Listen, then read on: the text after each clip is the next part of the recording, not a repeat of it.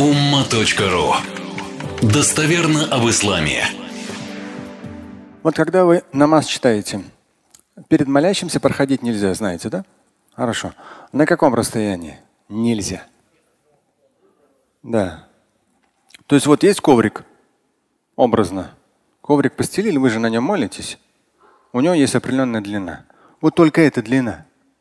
А то люди там тык-тык-тык-тык-тык-тык через там 10-15 рядов вот так вот вдоль стенки переходят. Это здесь ни при чем. Очень часто просто мы даже в обычные дни на нижнем этаже там сотрудники как раз по микрофонам вместе с джамаатом читают. И там часто бывает, человек заходит, то есть по сути вот ряд, еще там 4 ряда. И он там вдоль стенки, а некоторые даже не заходят. Вдоль стенки идет, периодически забывая сказать. То есть некоторые знают, а некоторые просто по привычке, что, а некоторые вообще даже не заходят. Да там 4-5 рядов еще впереди, они пустые вообще. Да, сильно богобоязненные. Но это просто вот стереотипы, да, это просто-напросто. Ну, обычная неграмотность – это нормально, это обязанность имамов пояснять, тех, кто знает, пояснять. В материалах это писалось мною давно, в свое время подробно это разбирали. Лучше так больше не передавать. Хорошо. А то у нас здесь везде трансляции. В Ютубе трансляция, в Инстаграм трансляция, запись. Это как один из вас встал однажды, ну просто ноги устали, и он встал. А потом уже оператору другой человек, который YouTube ведет, звонит и говорит: послушай, он встал. И вот в Ютубе там на 1000 человек просто стоящий человек, который меня закрыл. Ну, он не знал просто, да. Я как тоже не рассчитывал. Поэтому мы с вами не только здесь, а так еще там многие тысячи людей, они параллельно, кто-то в Инстаграм, кто-то в Ютубе смотрят. Ну и в том числе в записи. Поэтому вот этот коврик, он как раз как ориентир. А если ребенок проходит, то есть, ну, про меня сейчас младший, ну и со всеми детьми так. А сейчас сам младший, про 3,5 года. Он периодически там, у него он на своей волне, у него там свои настроения, даже все, ну, не всегда там прям все до одного, да, у кого-то какие-то дела, кто-то уже намаз совершил, а вот обычно 5-й намаз мы все, ну, кроме него одного, да. И он обязательно там туда что-то проходит, сюда, хотя и свет выключаем, только маленький оставляем. Еще что-то передо мной пройдет, что-то требует. Иногда, если кто-то еще, ну, кто-то уже прочитал, другой читает, он подходит, что-то требует у него, ему объясняют: ну послушай, намаз читай. То есть это так постепенно надо пояснять. Но вот если он проходит прямо перед вами, намаз нарушается? Нет. То есть поэтому здесь тоже, здесь даже если взрослый перейдет прямо вот перед вами, намаз нарушается? Нет. Это просто для него грех, для этого взрослого. Для ребенка греха нет.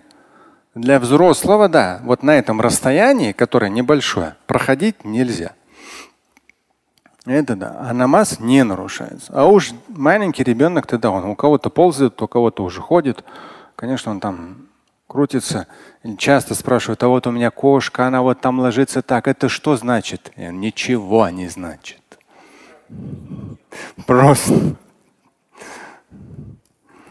Вот, поэтому все хорошо, во всем нужно видеть хорошее. Да. Это в сунне четко присутствует.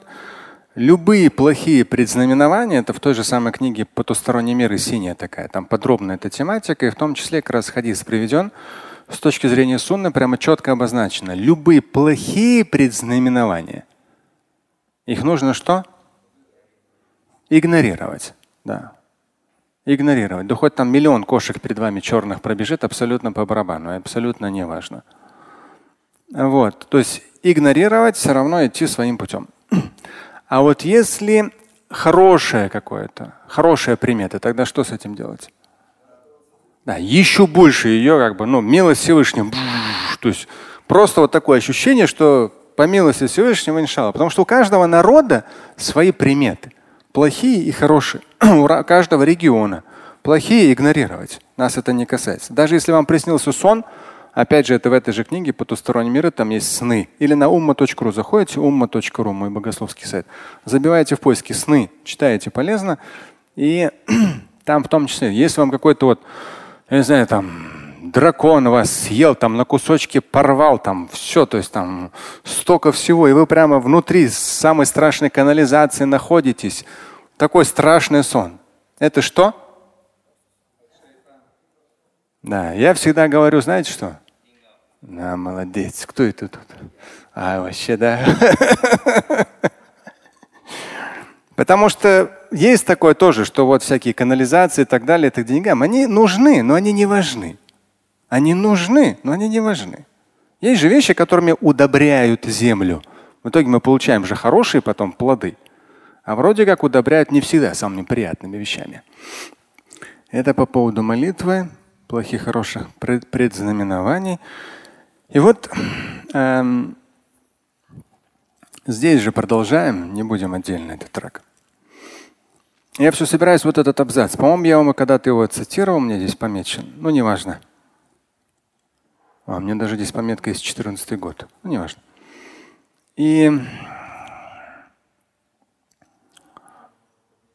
эти два абзаца, и как раз так получилось, я про эту книгу тоже обратил внимание на полке, и там тоже пересечение. Поэтому и то, и другое я вам процитирую. Это наш с вами хороший знакомый Мухаммад аль-Газали, наш современник, он умер в 96-м прошлого столетия, то есть не так давно.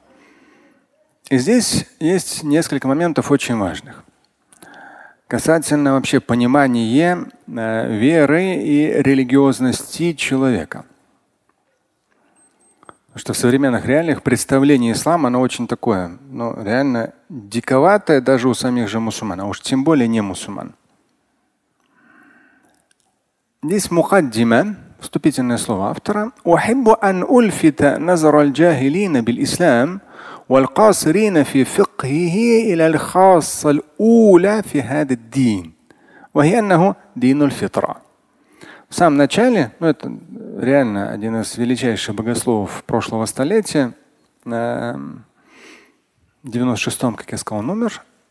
Он период, наш период интернета, как бы. Но в то же время информационно такой, как бы бурной информации, газеты, телевидение, радио, да. И здесь, с учетом реалий арабского мира, он сам египтянин, он говорит: мне хотелось бы обратить внимание аль-джахилина бил-ислам, тех, кто невежественен в исламе. Мы часто думаем, что если араб, то он должен прямо вот идеально знать там ислам. Да? И иногда, ну так, в свое время даже, когда 6 с лишним лет я жил в Египте, учился, так у многих бывает. То есть тут чуть-чуть, там почитал, здесь почитал, араб, то есть далеко не все там прямо читающие Коран, читающие хадисы, далеко не все. Вот. Но когда человек чуть-чуть там, здесь почитал, даже толком без образования, ни имам, ничего, ну иногда вот начинают какие-то вещи выдавать. Они поверхностны, они как бы обоснованы, но поверхностны. То есть по сути дела вот аль-джахилина бил-ислам, то есть ну невежественны, не те выводы делает, неуместно. В турецком мире тоже своя специфика. Турецкий мир, он там очень много, то есть там, если арабский мир далековат во многих моментах, вообще если брать массы от текста аятов и хадисов, турецкий мир еще подальше. Даже когда вы читаете, я читал немало богословской литературы на турецком, грамотно, красиво, современно, но вот с обоснованием практически никак. Ссылок, сносок практически нет. В итоге народ, читая правильные вещи, он не имеет связки с аятом или с хадисом. Это очень важно. Иначе все куда-то уходит в какие-то философии. А так тоже турецкий мир, тоже есть сильные богословы. Здесь он как раз и говорит то, что мне хотелось бы обратить внимание, с учетом реалий арабского мира, внимание джахилина бил-ислам, людей, которые не особо разбираются в исламе, аль-касрина фи фикхи, у них недостаточно понимания относительно ислама. Касрина фи фикхи, ну как в хадисе сказано, ман арада Аллаху бихи хайра юфакиху фиддин. То есть кому Всевышний желает блага, дает ему фикх, понимание в религии. Потому что это не просто знание аята или хадиса, это не просто даже знание мусульманского богословия, высшего богословского образования. Тафаккух, фикх – это понимание. Все эти нюансы, где уместно, где неуместно, где что, какие послабления, какие ожесточения. То есть тафаккух. Недостаточно грамотные в понимании ислама. Мне хотелось бы, он говорит, обратить этих людей внимание на что? На то, что является в исламе первостепенным. Ну, что бы вы здесь сказали?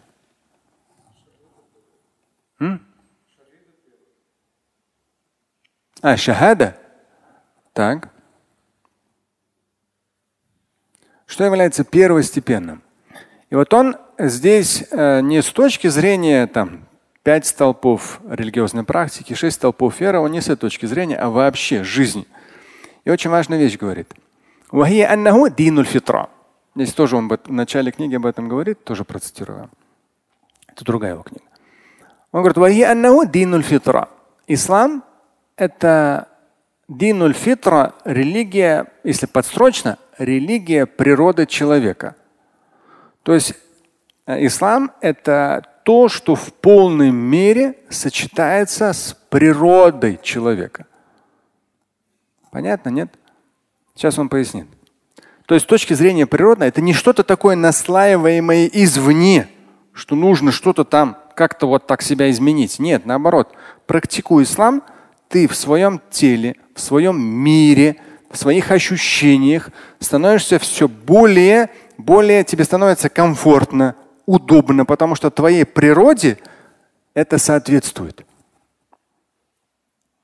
То есть сотворивший человека в исламе, который испокон веков, из тысячелетий в тысячелетие передавался через пророков и посланников, давалась та программа, которая соответствует нашей природе, человеческой природе. Потому что я думаю, что параллельно вы вспоминаете какие-то реалии современности, которые вообще, то есть даже разумный человек, как-то для него дико это. Ему говорят, нет, это по исламу. Ого. Нет, это различного рода уже там трактовки. Аккуратнее с этим.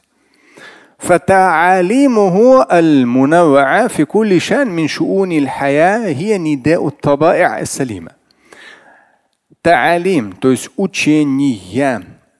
Аль-мунаваа, самые разные. Во всех областях жизни. То есть те основы, которые ислам закладывает во всех областях жизни, они являются они как обращаются к здоровой природе человека и здоровому его мышлению. И то, и другое салима сахиха. То есть когда человек здоров по своей природе, по, я не знаю, там, психологически, да, и с точки зрения своего мышления. С точки зрения вообще понимания вещей он тоже здоров. И то, к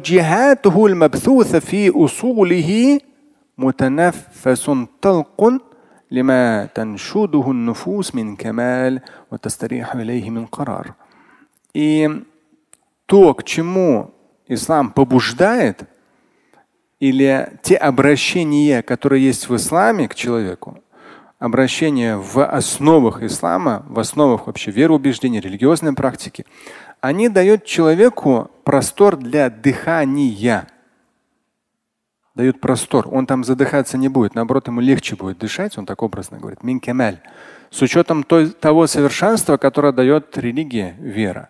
И человек начинает чувствовать истираха, то есть все больше спокойствия, истираха, как отдых от той стабильности, которую приобретает.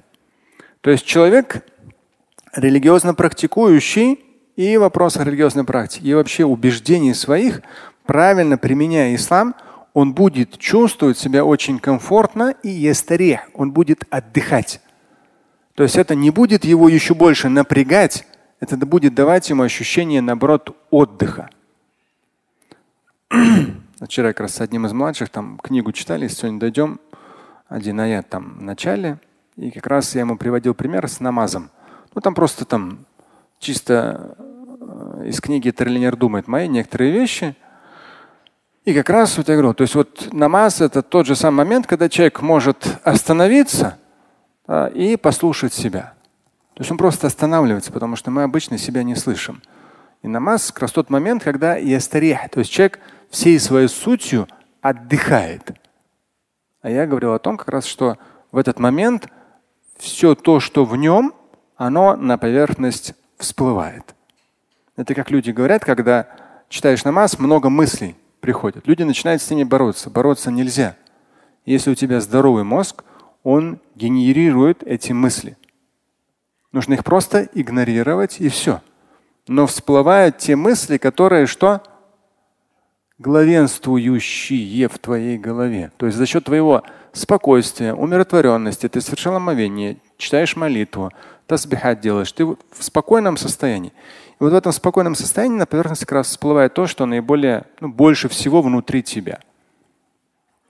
То есть лишний раз для анализа, как раз мы с ним в том числе это вчера обсуждали.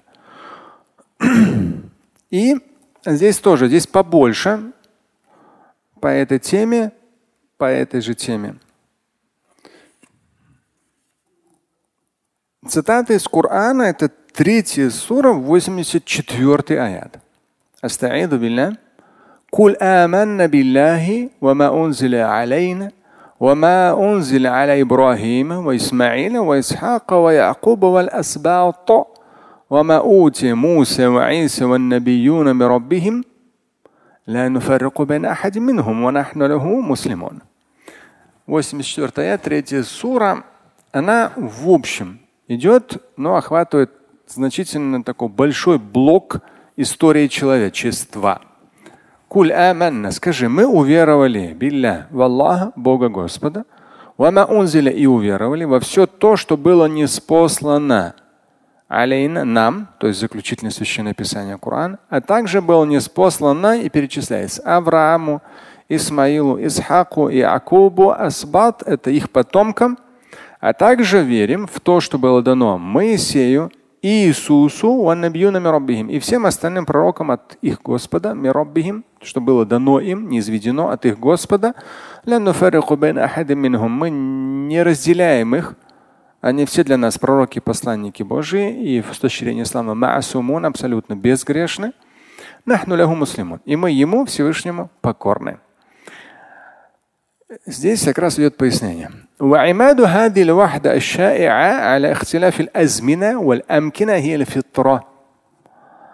есть объединяющим фактором, да, аймад, как то, на что опирается единство вот всех пророков и посланников Божьих, с учетом того, что они были в разные времена и в разных местах планеты, что проходит через всю историю человечества, с учетом пророков, посланников Божьих и их миссий, ель-фитра. Это именно фитра. То есть фитра – это природа, врожденное свойство, качество, характер. То есть природное, вот это вот полное соответствие веры, религии природе человека. То есть как раз они давали. То есть порой люди, в том числе языческие веяния, безбожные веяния и так далее. То есть порой то или иное происходило, то есть человек начинал, старался как-то повернуть в какую-то сторону. То есть у нас в любом случае душа, интеллект, вот эти все мысли, там, до 100 тысяч мыслей в сутки, да, внутри нас все это заложено. При желании можно это куда-то направить. Да? В хадисе сказано же, «Куллю маулюдин юладу аля фитра, фаабаваху юхавиданихи, ау юнасранихи, ау юмаджисанихи». То есть каждый человек рождается с фитра, то же самое слово, фитра. То есть с природным состоянием веры, фитра, природное состояние. Но дальше говорит, фаабаваху, а родители уже ему дают то или иное воспитание, культуру, христианскую, иудейскую, языческую там, и так далее. Ну а дальше уже окружение, самоизучение, там, саморазвитие и так далее. И вот здесь говорится о том, что если брать пророков, посланников Божьих, что их объединяет? То есть то, что они давали людям от Бога, это полностью соответствовало их природному состоянию, их фитра.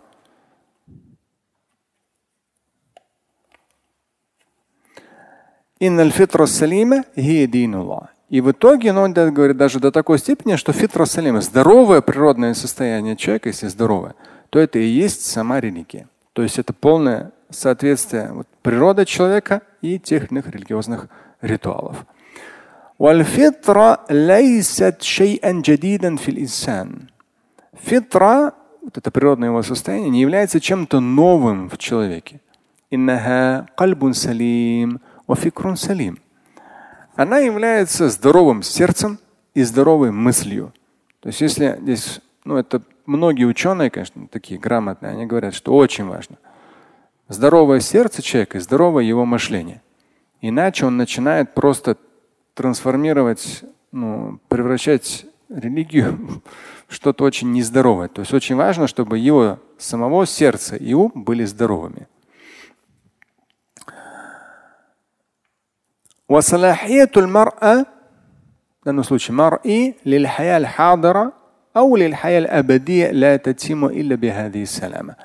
и чтобы благополучно прожить земную жизнь, а также иметь благополучное продолжение в вечности, очень важным для человека является именно здоровое состояние, это его природное состояние, чтобы оно было здоровым.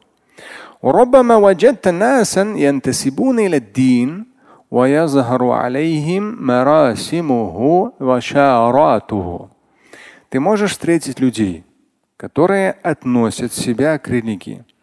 Ты видишь на них марасим, то есть в вопросе обрядов и в вопросе внешних шаарат, внешних символов религиозных, они просто там вообще супер.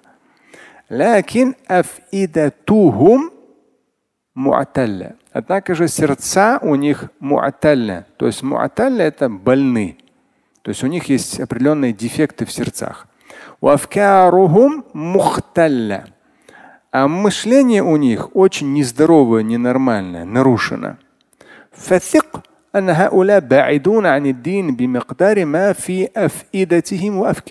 будь уверен, что эти люди далеки от религии настолько, насколько их сердца нездоровы и умы также нездоровы. Насколько там аиляль ва халяль, насколько там много недочетов, погрешности, беспорядка, неисправности. Настолько человек отдаляется от религии.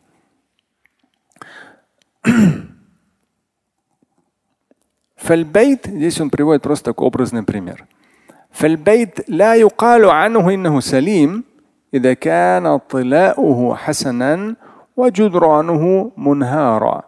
Невозможно сказать, что этот дом, он салим. То же самое слово применяет как к сердцу или к уму.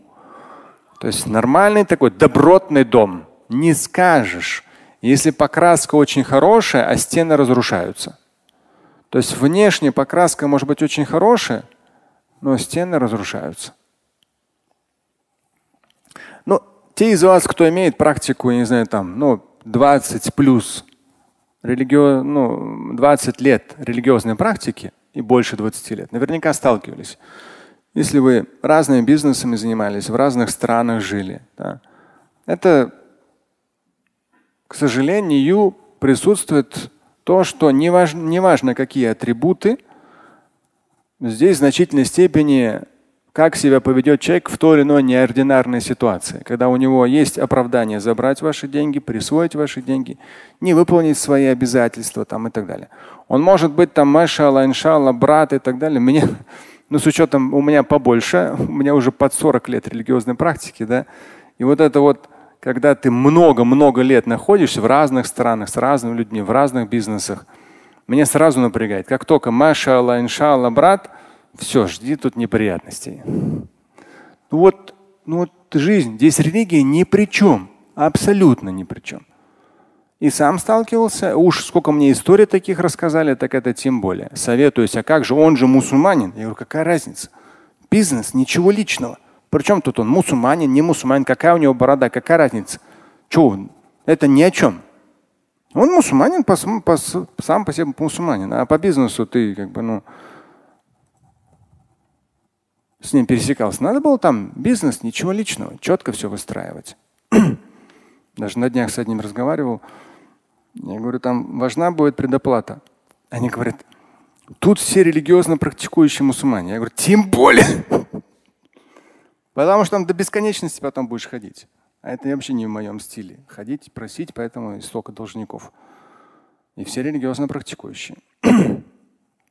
Поэтому здесь вот как раз он этот момент, еще сколько, примерно 40 лет назад писал он это, и как раз говорит о том, что учтите, есть люди нас янтасибуна ля-дин, то есть они как бы относят себя к религии, да, очень четко выражена у них обрядная составляющая, внешние символы, все очень четко выражено. Но при этом у них проблемы с сердцами. И вот он сравнивает с домом. Вот дом. Может быть вообще супер дорогущий, я не знаю, там какие краски бывают, итальянские или какие-нибудь там, я не знаю, китайские, японские. Вот супер краска, моющаяся там, чего-то со сроком годности, там, я не знаю, 30 лет. Но стены, которые покрашены этой краской, они все разрушаются. Никакие. Все. Она постепенно вся отлетит. Хороший пример. Тем более фундамент. Да. Здесь «Вальмару ла юсафу биттадайюн». إذا كانت طبيعته القلبية والعقلية قد أفسدتها الأهواء والخرافات. И человека, он говорит, нельзя сказать, что прямо он такой вот религиозный, если сердцем своим и умом у него есть нарушения в вопросах ахва. Ахва – это аморальность, капризы, прихоти. Да? То есть человек он слаб в этих вопросах. Деньги появляются, все, у него крышу сносят. То есть он постоянно идет на поводу своих желаний, своих хотений. Это то, у кого есть дети, вы знаете, это то, что мы годами ребенку прививаем. Он говорит «хочу», сейчас младший как раз этот период проходит. Он требует «хочу», все спокойно молчат. Все старшие, и родители тоже молчат. Он еще громче говорит «хочу», ему, может, что-то объяснят. Нужно это, не нужно.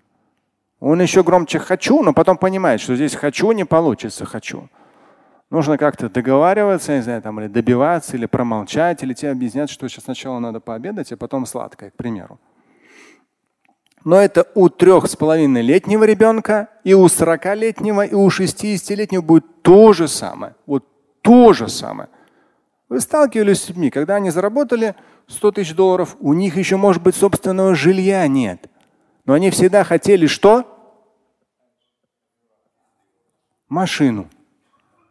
Все, 100 000 человек заработал, у него собственного жилья нет. Но он хотел всю жизнь машину. Он ахва, вот хава, если как раз он говорит. И помните аят, я не раз цитировал вам. Маниттахада иляхаху хава. Кто берет себе в качестве Бога Хава. Хава – это вот эти вот желания, хотения. И как раз здесь тоже вот это вот ахва. Просто во множественном числе. Желание и хотение. То есть человек может быть супер религиозно практикующим. Вот супер-супер-мупер. Попахнет, у него там 100 000 свалилось на голову. Не рублей, долларов. Все. То есть наверняка в подавляющем большинстве случаев, в 90-е такое было в 100%. Случаев, потому что вышли из Советского Союза, и это было что-то там просто сносящее голову. Человек сразу бежал покупать дорогой автомобиль, какую-то иномарку. Да. В наше время то же самое. И здесь не важно, хоть у вас будет миллиард, это обычная история. Новая яхта будет, потом еще новая, потом итальянцы вам еще новую сделают. Это абсолютно обычная история. И мусульмане там впереди планеты всей. Мало когда христиане там организуют себе золотой автомобиль или какой-то позолоченный Rolls-Royce, наши мусульмане сразу, как только деньги появляются на позолоченный Rolls-Royce, они себе это позолоченный Rolls-Royce. Вся роскошь в основном это как раз это или мусульмане, или китайцы. То есть вышедшие только недавно из нищеты. Покупают эту роскошь. Это как раз ахва, то есть когда человек идет на поводу своих желаний. То есть это воспитывается не в 20 лет, уже не дашь этого, не объяснишь. Это воспитывается с 5 лет. И ты объясняешь, что человек верующий на поводу своих желаний не идет. у него должно быть сердце салим, здоровое, и аклюн салим, и ум, разум тоже должен быть здоровым. И тогда религия дает вот это вот комфортное, здоровое состояние дисциплины, спокойствия, умиротворенности, обязательности и так далее. Валь-хурафат, здесь тоже он слово употребляет, это суеверие, предрассудки, басни и легенды. Это тоже момент, как я сказал. То есть вот эта область у мусульман сильно развита. То есть, к сожалению. Чуть-чуть люди подальше от аятов и хадисов, там столько всяких легенд, суеверий, предрассудков. Это что-то невероятное. Хотя, по сути дела, это все мусор, и незачем на поводу этого идти. التدين الحقيقي أساسه الأول صحة هذه الأجهزة المعنوية وبراءتها من كل التشويه وافتعال. И он говорит, вот если у человека религиозность настоящая, то первоочередно у него вот эти два органа, да, его сердце и его разум, они являются здоровыми и нету там никаких искажений. И вот здесь он приводит, это 30-я сура, 30-й аят, сурату Рум, астаиду билля, фааким ваджхака лиддини ханифа, фитраталлах. Вот это фитра, то, о чем мы говорили, природное состояние человека, связано с его сердцем, с его умом, фитра. И вот это как раз в аяте идет, ну во многих хадисах тоже. Фааким ваджхака лиддини ханифа, фитраталлах, лати фатараннаса алейха, ла табдили ли халкилля. То есть ханафа, то есть следуй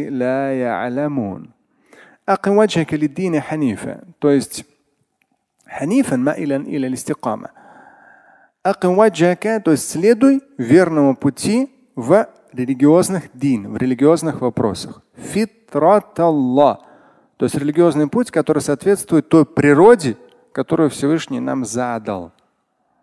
То есть Всевышний сотворил с учетом этой фитры, заложил эти природные состояния. Фатара как раз тоже. Всевышний заложил это в человеке. Невозможно изменить то, что сотворил Всевышний. Как раз вот это наше природное состояние, природные качества. Именно это является правильной религией, но большая часть людей не знают. И вот здесь в заключении, это же сура 30, но уже 31, 32 аяты следующие. Они чуть раскрывают. Мунибина илей. То есть вот это вот фитра, природное состояние человека, чуть, которое заложено самим Творцом внутри нас, а через пророков просто давали стиленные положения, правила. Мунибина илей, то есть качество, которые природно в нас заложены, с учетом именно нашей религиозности. Мунибина илей, возвращающиеся к нему. То есть человек верующий, он всегда обращен к Богу в самых разных ситуациях. Вот этот аят, я постоянно его чувствую, по-своему практикую, чувствую, потому что особенно про там ребенку ты хочешь что-то объяснить. Да? Если ты не будешь чувствовать, что третий Всевышний, ну, как в Коране говорится, вас двое, третий Всевышний, вас трое, четвертый Всевышний. Да? Когда ты говоришь с ребенком, если ты не будешь чувствовать, ну, в моем понимании, это чувствовать себя пред Богом. Это когда вот все свои переживания, беспокойство, или ты не умеешь что-то донести, ты отдаешь Всевышнему. А не накладываешь, не заваливаешь ребенка там своими какими-то эмоциональными там вещами, что ты там папа или мама, и все, я сейчас тебя задавлю, да? То есть я тебя заставлю. Да, воспитывать, да, сложно, но вот этот момент, мунибина илей, возвращающиеся к нему. То есть мы постоянно в самых разных ситуациях, если натренировываем себя духовно, то в самых разных ситуациях в первую очередь нужно вернуться ко Всевышнему. Тогда огромное количество конфликтов, там, трудностей, сложностей мы просто избегаем. Мы не идем на рожон на какую-то проблему. Мы сразу предстаем пред Всевышним, это нас успокаивает. И мы стараемся понять, ну, нам Всевышний дал эту ситуацию, как нам нужно в ней себя повести.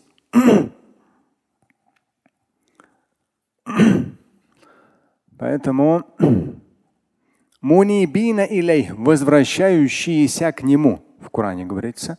Вот такую набожные, то есть у них есть чувство набожности. Ну, здесь идет повелительны, ваттаку, будьте набожны пред Ним. Выстаивайте молитву.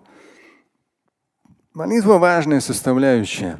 Молитва, намаз – важная составляющая. И здесь усложняться не нужно. Нужно, наоборот, знать все послабления. Потому что молитва – это то, что сопровождает человека на протяжении всей жизни. Здесь нужно знать все послабления, чтобы никогда эту практику не оставить. К сожалению, люди обычно идут путем усложнения, их надолго не хватает. А на самом деле ад-дину юсрун, говорил пророк, алейхиссалату вассалям. То, о чем мы здесь говорим, пророки учат тому, что соответствует нашей природе. И пророк Мухаммад, алейхиссалату вассалям, говорил, религия – это легкость. И поэтому та же самая молитва, она важна, она обязательна. Но нужно так научиться и так научить своих детей, чтобы это практиковалось на протяжении всей жизни. Был просто неотъемлемым и знать все нюансы, послабления и так далее, все эти моменты знать, чтобы спокойно с этим идти и получать из этого, из совершения обязательной молитвы, максимум пользы. Вы ставите молитву как раз вот в контексте фитра, природное состояние. Из числа язычников не будьте. Сейчас вот этот Новый год приближается.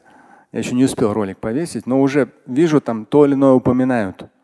Ну, в русскоязычном пространстве ни один богослов не осмелился это сказать. Пришлось мне сказать, что запретов насчет Нового года нет. Мы же не поклоняемся. Ну, так как я наполовину советский человек, я знаю внутри, что это как. В детском садике, в школе никто елке не поклоняется, ни Дед Морозу не поклоняется, ни Снегурочке не поклоняется. А если что-то совершается харамное, тот же самый алкоголь. Ну, само собой, оно само по себе запрещено, и все. А сейчас как раз эту тему уже начинают там, что один как раз в Инстаграм мой переход сделал, сказал, вот лучше у Шамиля почитайте, вы там его цитировали выдержками. А человеку там уже ролик у него, что вот, по-моему, на узбекском ролик. Это харам, елка харам, это харам, там все, изучайте религию, там бойтесь Аллаха и так далее. То есть, по сути дела, берут самые святые вещи, Аллах, пророк, Коран. Аргументов нет. И тут же сразу лепят запрет, который выдуман. Скажи, что не будьте мушриками, не поклоняйтесь елке, Деду Морозу, Снегурочке. Вообще супер. Молодец. Правильно сказал. Не поклоняйтесь елке. Они же но это же неинтересно будет. Как это? Интересно, что запрет. Новый год запрещен. О, сразу звучит, сразу лайки тебе, сразу смотрят, еще что-то там. Ну, что поделать? Это наше джааль, невежество. Не будьте из числа язычников. Из числа тех, которые расчленили свою религию, превратились в разные партии и течения. И каждое течение радуется тому, что у них. Но это мы с вами разбирали прошлую пятницу. Вот. Здесь в исламе есть разные течения, разные мнения. В фикхе, в акиде есть. Но они между собой в идеале, с точки зрения мусульманского богословия, не враждуют. В идеале не враждуют. А когда уже начинается вражда, как раз вот этот аят. Сурату Рум. 30 сура, 32 аят, и там идет увязка с язычниками. Только язычники будут враждовать между собой и каждый своему радоваться. Так что здесь вера и природа человека. Слушать и читать Шамиля Аляутдинова вы можете на сайте umma.ru. Стать участником семинара Шамиля Аляутдинова вы можете на сайте триллионер.лайф.